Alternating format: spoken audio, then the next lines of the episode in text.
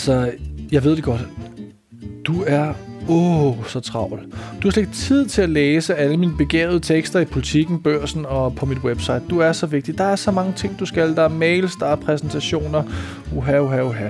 Men det er jo faktisk her, at Lazy Edition kommer ind i billedet. Det må du have lært øh, efterhånden. Det er jo her, hvor jeg har booket manden, der i sin tid læste Jytte fra Marketing op som lydbog. Han læser nu også øh, udvalgte indlæg op øh, for dig, så du ikke længere har alle dine forbandede undskyldninger for at undslippe mine fantastiske pointer. Jeg tror måske faktisk, at touché her er på sin, øh, på sin plads. Jeg venter på dit næste skridt. Øh, I dag skal det handle om en af mine absolute yndlingsaversioner, begrebet millennials. Uh, det løb mig næsten koldt ned ad ryggen, når jeg siger det. Øh, de er jo også kendt som øh, generation Y. Øh, I det hele taget er, er de her generationsgeneraliseringer helt i hegnet, hvis du, hvis du spørger mig. Og i dag der kunne jeg godt tænke mig at servere hele det argument i dine, i dine ører. Så i dag der får du øh, selvfølgelig forklaring på, hvorfor begrebet millennials absolut ingen mening giver. Øh, du får også en ret grundig gennemgang af alle de påstande, der eksisterer om millennials, og øh, jeg kan allerede afsløre, at de ikke rigtig passer. Måske allervigtigst, synes jeg selv, der får du altså et lille guldæg undervejs. Jeg har nemlig lavet et spil til dig, som du kan hente som gratis ekstra materiale til episoden. Det hedder øh, Bullshit Bingo Millennial Edition. Så lad os komme i gang. Morten Rønnelund får ordet her. Millennials. Et tåbeligt og intetsigende begreb. Skrevet af Morten Mønster, og her indtalt af Morten Rønnelund. Begrebet millennials er som en prut, der bare bliver ved med at hænge i luften. Hver gang man tror, det er over, drejer man om hjørnet, og ah, så er der et gå hjem møde eller en artikel mere om, hvordan man leder millennials, hvordan man sælger til millennials, hvordan de er helt anderledes end os andre, og hvordan de kommer til at revolutionere arbejdsmarkedet. Men for at kunne acceptere begrebets præmisser, kræver det, at du suspenderer dine mest basale krav til almen logik. Det virker desværre til, at rigtig mange uforvarende er kommet til at gøre netop det. For millennial-begrebet er tåbeligt, intetsigende, udokumenteret og diskriminerende. Lad mig forsøge at forklare, hvordan jeg er kommet frem til den konklusion. Først skal vi se på begrebet, som ikke giver meget mening. Derefter skal vi se på påstandene om millennials, som ikke holder stik. Til sidst kommer der en virkelig kedelig konklusion. For at kompensere for den har jeg designet et spil til dig som gratis ekstra materiale til denne episode af Adfærd. Bullshit Bingo Millennial Edition, som kan findes på hjemmesiden. Så herfra foregår alt fra kanten af stolen, som du kan mærke. Lad os komme i gang. Ingen ved, hvem de er. Vi er knap nok ude af startblokkene, før vi støder på et grundlæggende problem med begrebet millennials. Ingen ved, hvad begrebet dækker over. Kernen i begrebet er, at det drejer sig om en generation af en art. De fleste kalder dem for generation Y. Men selvom millennials skulle være en generation, kan ingen blive enige om, hvornår de er blevet født. Så hvem det konkret drejer sig om, er der ingen, der kan svare på. Eller rettere sagt, problemet er, at det føler alle, de kan. De har bare ikke ringet til hinanden og koordineret. Her er et kondensat af forvirringen. Hos Berlingske, The Telegraph og Goldman Sachs betegnes millennials som dem, der er født fra 1980 til 2000. Hos The Economist, Washington Times og Los Angeles Times defineres det som 1981 til 1996. Gallup bruger 1980 til 1996. United States Chamber of Commerce bruger 1980 til 1999. Deloitte 1983 til 1994. Forfatterne William Strauss og Neil Howe 1982 til 2004 og Pew Research Center 1977 til 1992. Årstalslejen er uendelig og frustrerende. Her er et vedmål.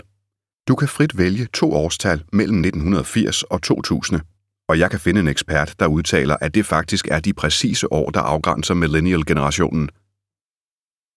Og dette problem er ikke afgrænset til millennials.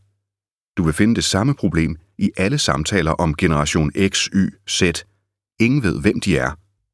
Og det er normalt, at eksperters udsagn afviger med mange hundrede millioner mennesker. I artikler, på møder, til konferencer og seminarer er det nu måske også derfor blevet legitimt bare at sige den unge generation. Så ved vi jo alle, hvem vi taler om. I den følgende tekst bruger jeg årene 1980 til 2000, når jeg taler om millennials. Det gør jeg, fordi det er et dejligt rundetal, fordi mange kilder anvender disse år, og fordi man selv kan bestemme. Og ho, fordi så er jeg nemlig selv med i gruppen. 6. juli 1980. Jeg er simpelthen en millennial. Ingen havde set det komme. Ikke engang min robotplæneklipper. Begrebet er en intetsigende, doven generalisering. Men okay, lad os være large. Lad os sige, at det er helt ligegyldigt, at begrebet ikke dækker over nogle specifikke mennesker, men egentlig blot evnen til at kunne trække to årstal ud af luften. Lad os sige, at vi køber den. Millennials er født mellem 1980 og 2000. Det giver, to sekunder, lad mig lige regne, 2 milliarder mennesker. Tænk lige tanken til ende. Når vi taler om millennials, taler vi altså om karaktertræk, der går på tværs af 2 milliarder mennesker. Det giver jo ingen mening. Prøv at erstatte millennials med 2 milliarder mennesker, næste gang du hører nogen udtalelser om dem. Altså for eksempel, 2 milliarder mennesker er utålmodige. Deloitte til Avisen.dk. Det er jo et vanvittigt udsagn at hive ud af luften. Men hvis vi kalder dem millennials og laver et stort spørgeskema, som Deloitte har gjort, så får de alligevel taletid i alverdens medier med sådanne påstande. Men at behandle 2 milliarder mennesker som et segment, der ved det samme, kan det samme og synes det samme, giver naturligvis ingen mening. For så stor en gruppe har intet til fælles med hinanden. Nogle af dem er rødhåret, andre er dværge, nogle har kun et ben, mens over 100 af dem har spillet VM-finale i fodbold. Jeg har tjekket. Nogle er tungnemme, andre er royale. Ret mange er begge dele. Over 385 millioner af dem er indere. En af dem hedder Kim Jong-un. Kan du se mønstret? Det håber jeg ikke, for der er ikke noget. Når man inviterer til gå hjem møde om, hvordan millennials skal ledes, så taler man både om mig og om Anton Edvards Knudsen, forsanger i City Boys, kom nu, og Kim Jong-un. Så når dansk markedsføring henslængt spørger, hvad tænker millennials, så er svaret på en og samme tid. Skal jeg konvertere mit realkreditlån? A nuclear button is always on my desk. This is reality, not a threat. Da da da da da da. Da da da da da da. Skal vi ikke finde tilbage. Og denne ad absurdum destination ender man ved hver gang man forsøger at sige noget generaliserende om gruppen. Det kan for eksempel godt være, at millennials bliver omtalt som digital natives, der er vokset op med teknologi. Men jeg bemærker i al stilfærdighed, at jeg voksede op i en tid, hvor man, hvis man vil spole båndet tilbage på sin båndoptager, skulle vende båndet om og spole frem, og så vende det tilbage igen. Ingen 20-årig millennial vil tro på det udsagn. Men de kan heller ikke engang finde ud af at bruge en telefon med en drejeskive. På hjemmesiden finder du en YouTube-video med to 17-årige millennials. Og jo, ifølge The Independent falder de inden for begrebet, som forsøger at ringe op med den selv samme telefon, jeg brugte hele min barndom. At proppe os i samme kasse og sige noget generelt om, hvordan vi er, hvordan vi tænker, hvordan vi skal ledes, hvordan man skal sælge til os, og hvordan vi adskiller os fra andre generationer, er decideret useriøst. Og når vi nu er i gang, så er det da også utroligt diskriminerende. I en tid, hvor folk bliver krænket over at finde et hul i deres sok, er det åbenbart stadig legitimt at påstå, at to milliarder mennesker elsker drama og iscenesættelse fra Kristelig Dagblad, eller to milliarder mennesker føler sig misforstået, taget fra politikken. Generaliseringen om millennials svarer nogenlunde i omfang til at udtale sig om alle kvinder på arbejdsmarkedet, uden at skelne mellem dem. Held og lykke til dig, der inviterer til at gå hjem møde om, hvordan man leder kvinder. Du får en kugle for panden af internettet, inden du har lavet dit kursusprogram færdig. Og lige en note fremadrettet i denne tekst. Jeg ændrer nu spændet for millennials til at være 1985 til 2000. For mit blodtryks skyld. Arrester mig. Jeg kan ikke være en del af det. Hånden på hjernen.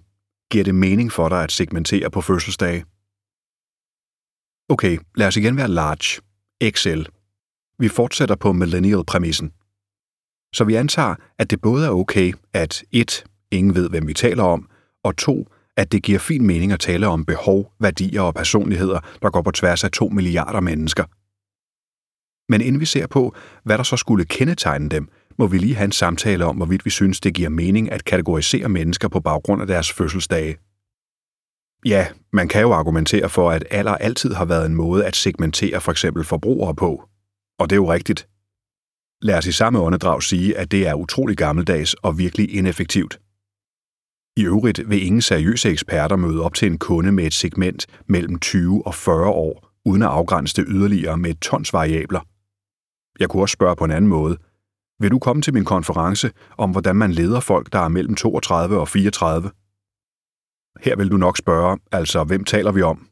Og mit svar vil være alle. Alle mellem 32 og 34. Kan du høre det? Det er helt på månen. Eller jeg kunne sige, folk født mellem 21. april 1987 og 4. oktober 1995 vil gerne have mere feedback af deres chef, end dem, der er født før de datoer. Har jeg så tilfredsstillet din neokortex? Men det er millennial-tilbuddet. Folk, der er født imellem disse datoer, er på den her måde.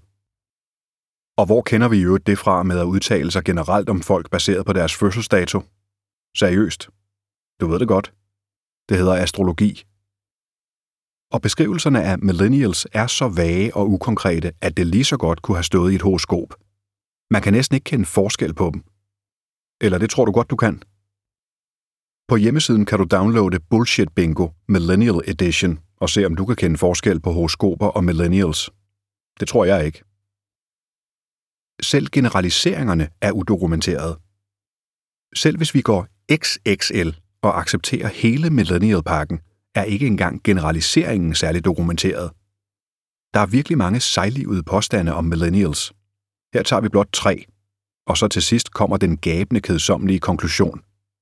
Husk spillet, det er min eneste kompensation. Påstand 1. Millennials skifter oftere job end andre. Vi hører ofte, at millennials skifter job mere end andre. Fast Company har skrevet en ofte citeret artikel med den påstand, og selveste Gallup falder i gryden og kalder millennials for the job-hopping generation.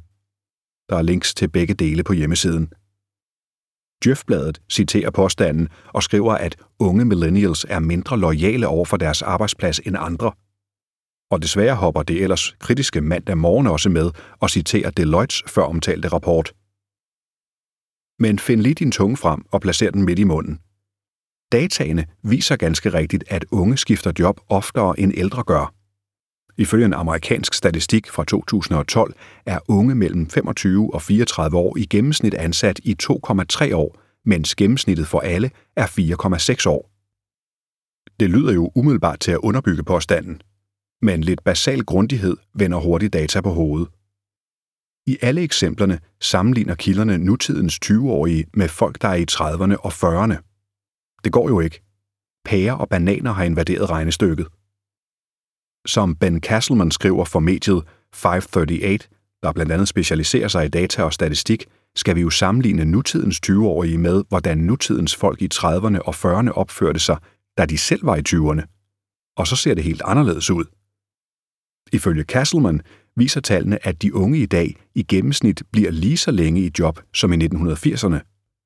Faktisk viser det sig, når man graver lidt dybere, at de bliver lidt længere i deres jobs. The data consistently shows that today's 22 to 29 year olds are actually less professionally itinerant than previous generations. To be more specific, every month about 3% of young workers change jobs. In the mid 1990s, that figure was 4%. På hjemmesiden kan du se en statistik, der strækker sig fra 1996 til 2014, inddelt på mænd og kvinder. Altså den procentdel af arbejdere mellem 22 og 29 år, som ændrer arbejde i en given periode. En 12-måneders periode. Af grafen ses forskellige udsving, men et generelt fald fra 1996 til 2014. Unge skifter bare oftere job. Sådan har det altid været. Ikke fordi de er millennials, men fordi de er unge. Påstand 2. Millennials går mere op i purpose end os andre.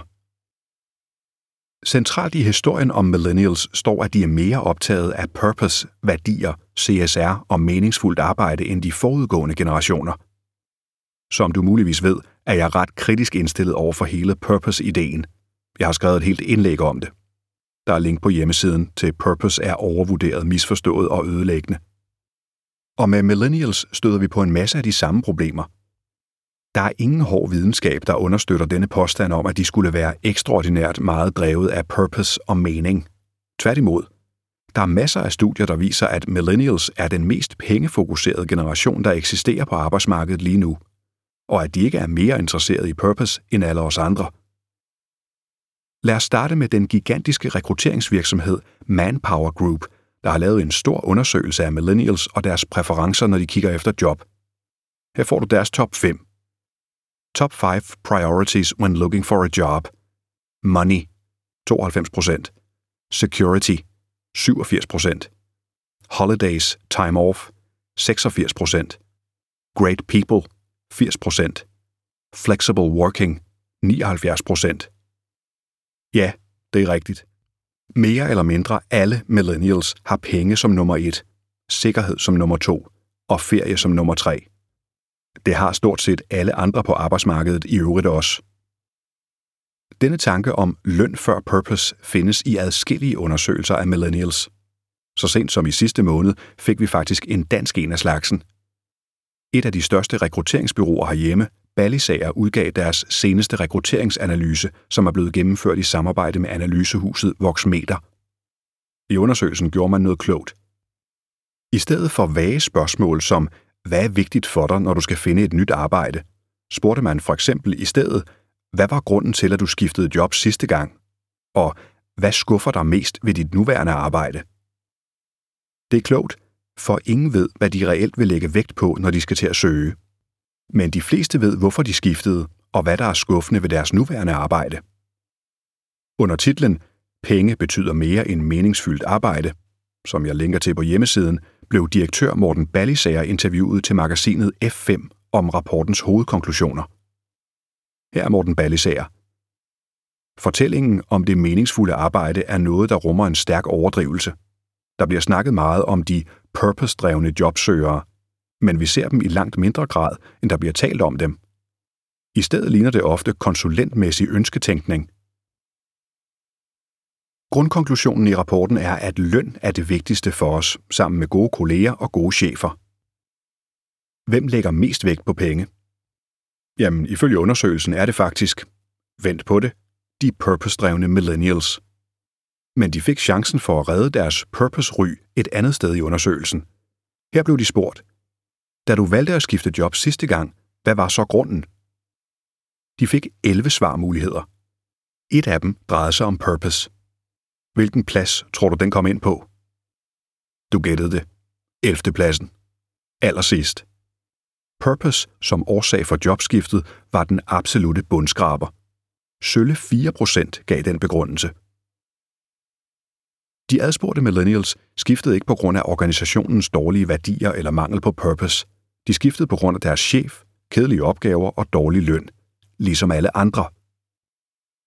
På hjemmesiden kan du se hele oversigten, inddelt på spørgsmålene. Jeg trivedes ikke med mine kolleger, jeg var utilfreds med min chef, for lang afstand til arbejde, jeg fik mulighed for bedre løn, kørte sur i kedelige opgaver, vi udrettede ikke noget nyttigt for samfundet, jeg var ikke stolt af vores produkter og ydelser, jeg udviklede mig ikke, arbejdsbyrden var for stor, manglende indflydelse på beslutninger, manglende mulighed for at avancere i virksomheden.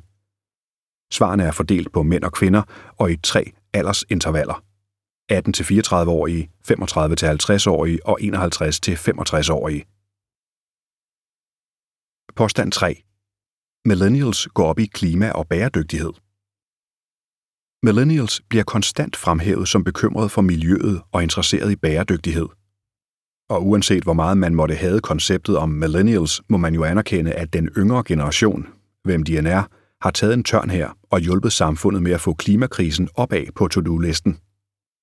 Men herfra skal vi virkelig passe på med at lade vores syn på millennials smukke værdier eskalere. Vi kan i hvert fald begynde med at spørge til, om disse fine værdier afspejler sig i hårde adfærdsændringer. Her er svaret mestendels nej.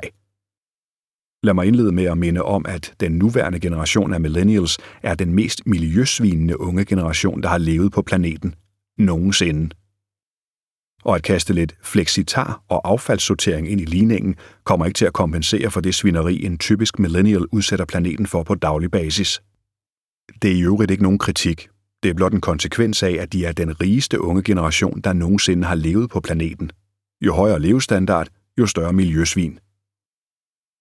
Det er som om, at nogle millennials, eller måske nærmere dem, der taler om dem, glemmer det aftryk. Og hvis millennials virkelig var så utilfreds med forældrenes forbrugsvaner, de mange biler, deres konservative tilgang til deleøkonomi og andre ting, så kunne de jo passende selv gå forrest og lægge deres telefon ned. Ja, det er rigtigt.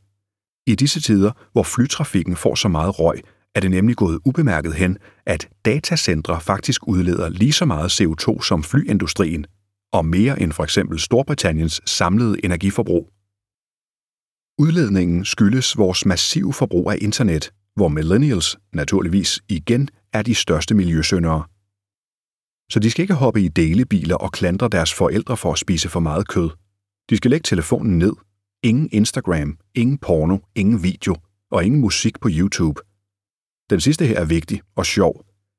Politikken berettede i slutningen af sidste år om det EU-finansierede forskningsprojekt Eureka – her beregnede forskerne sig frem til, hvor meget strøm der var blevet brugt til at afspille monsterhittet Despacito fra 2017, som i skrivende stund har passeret 6 milliarder afspilninger. Konklusionen var, at strømforbruget svarede til det samme energiforbrug, som de fem afrikanske lande Chad, Guinea-Bissau, Somalia, Sierra Leone og den centralafrikanske republik udleder om året. Så hvis millennials virkelig gerne vil gøre noget godt for klimaet, så skal de droppe social media og online underholdning. Det vil de naturligvis aldrig nogensinde gøre, og det er fordi, de er ligesom alle os andre. Vi har masser af ambitioner på klimaets vegne, men når det kommer til at lave vores liv om, så er vi slet ikke klar til at betale prisen. Sandheden. Der er faktisk et mønster. Jeg ved ikke, om du er ved at fange mønstret, for der er faktisk et mønster – der er faktisk noget, der kendetegner alle millennials, og det er, at de minder om alle os andre. Der er ingen store forskelle på millennials og andre tidligere generationer. Jeg ved godt, det er lidt kedeligt. Det sælger ingen billetter, ingen konferencer og gå hjem møder, ingen artikler, interviews og paneldebatter. Millennials opfører sig i virkeligheden ret forudsigeligt med alt, hvad vi ved om, hvordan yngre generationer altid har opført sig. De mere idealistiske. De gør oprør mod de ældre generationer – de skifter mere job. De ændrer forbrugsvaner. Sådan har det altid været. Og når de siger, at de vil have purpose, men vælger penge, sikkerhed, gode chefer og kort distance til arbejdet i stedet, så minder de om alle os andre. Når de siger, at de bekymrer sig om miljøet, imens de streamer Despacito i en Boeing 747 på vej til New York, så minder de om alle os andre. De vil have det samme som os andre, også på arbejde. I Harvard Business Review skriver Bruce Knau veloplagt under titlen What do millennials want at work? Exactly the same as the rest of us. Citat, There are plenty of examples to cite.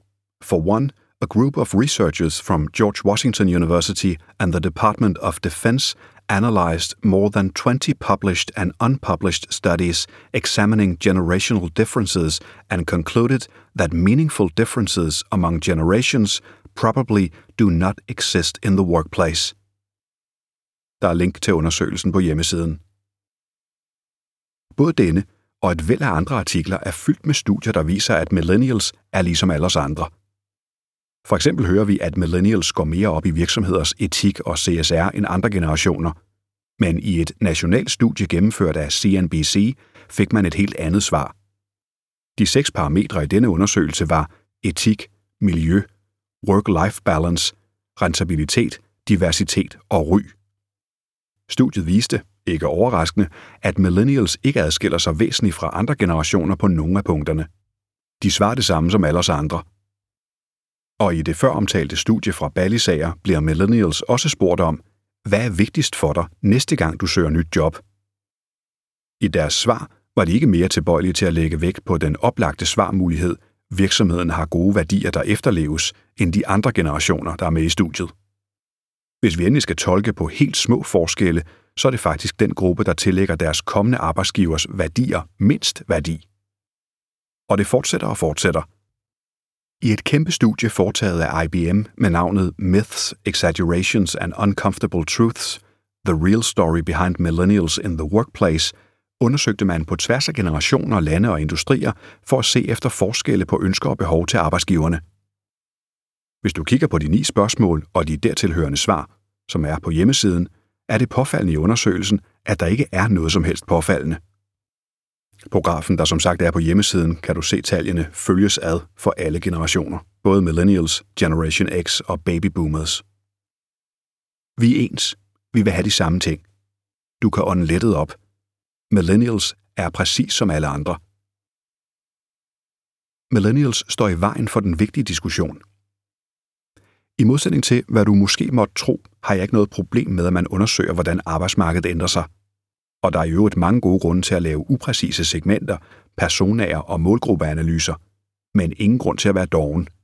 Og absolut ingen grund til meningsløse generaliseringer, der skaber frygt og dårlige prioriteringer hos de organisationer, der skulle blive klogere af dem.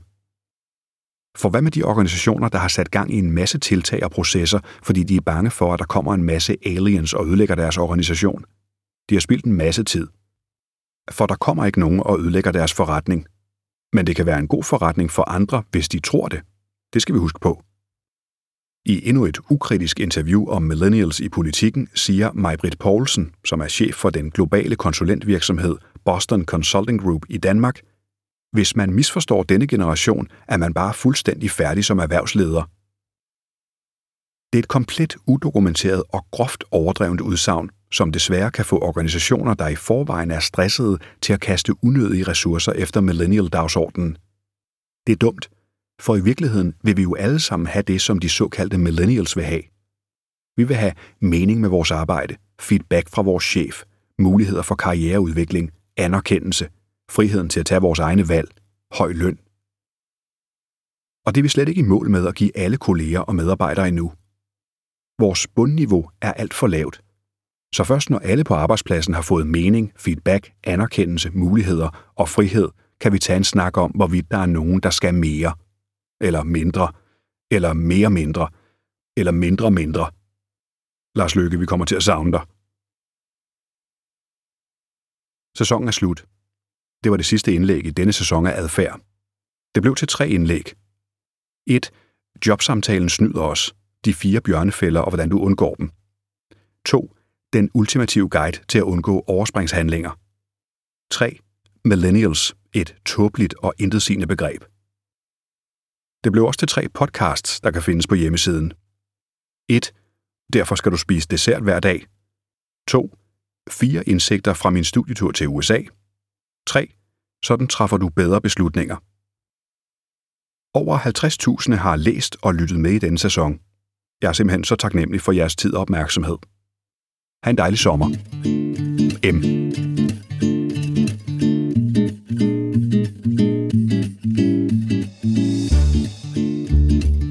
Jamen det var det. Tak fordi du lyttede med. Jeg håber, at jeg har dig med på anti-millennial-holdet nu, så vi slipper for alt for meget nonsens. Men allermest så håber jeg selvfølgelig, at du enten har eller vil få en rigtig god dag. Vi tages ved. Hej du!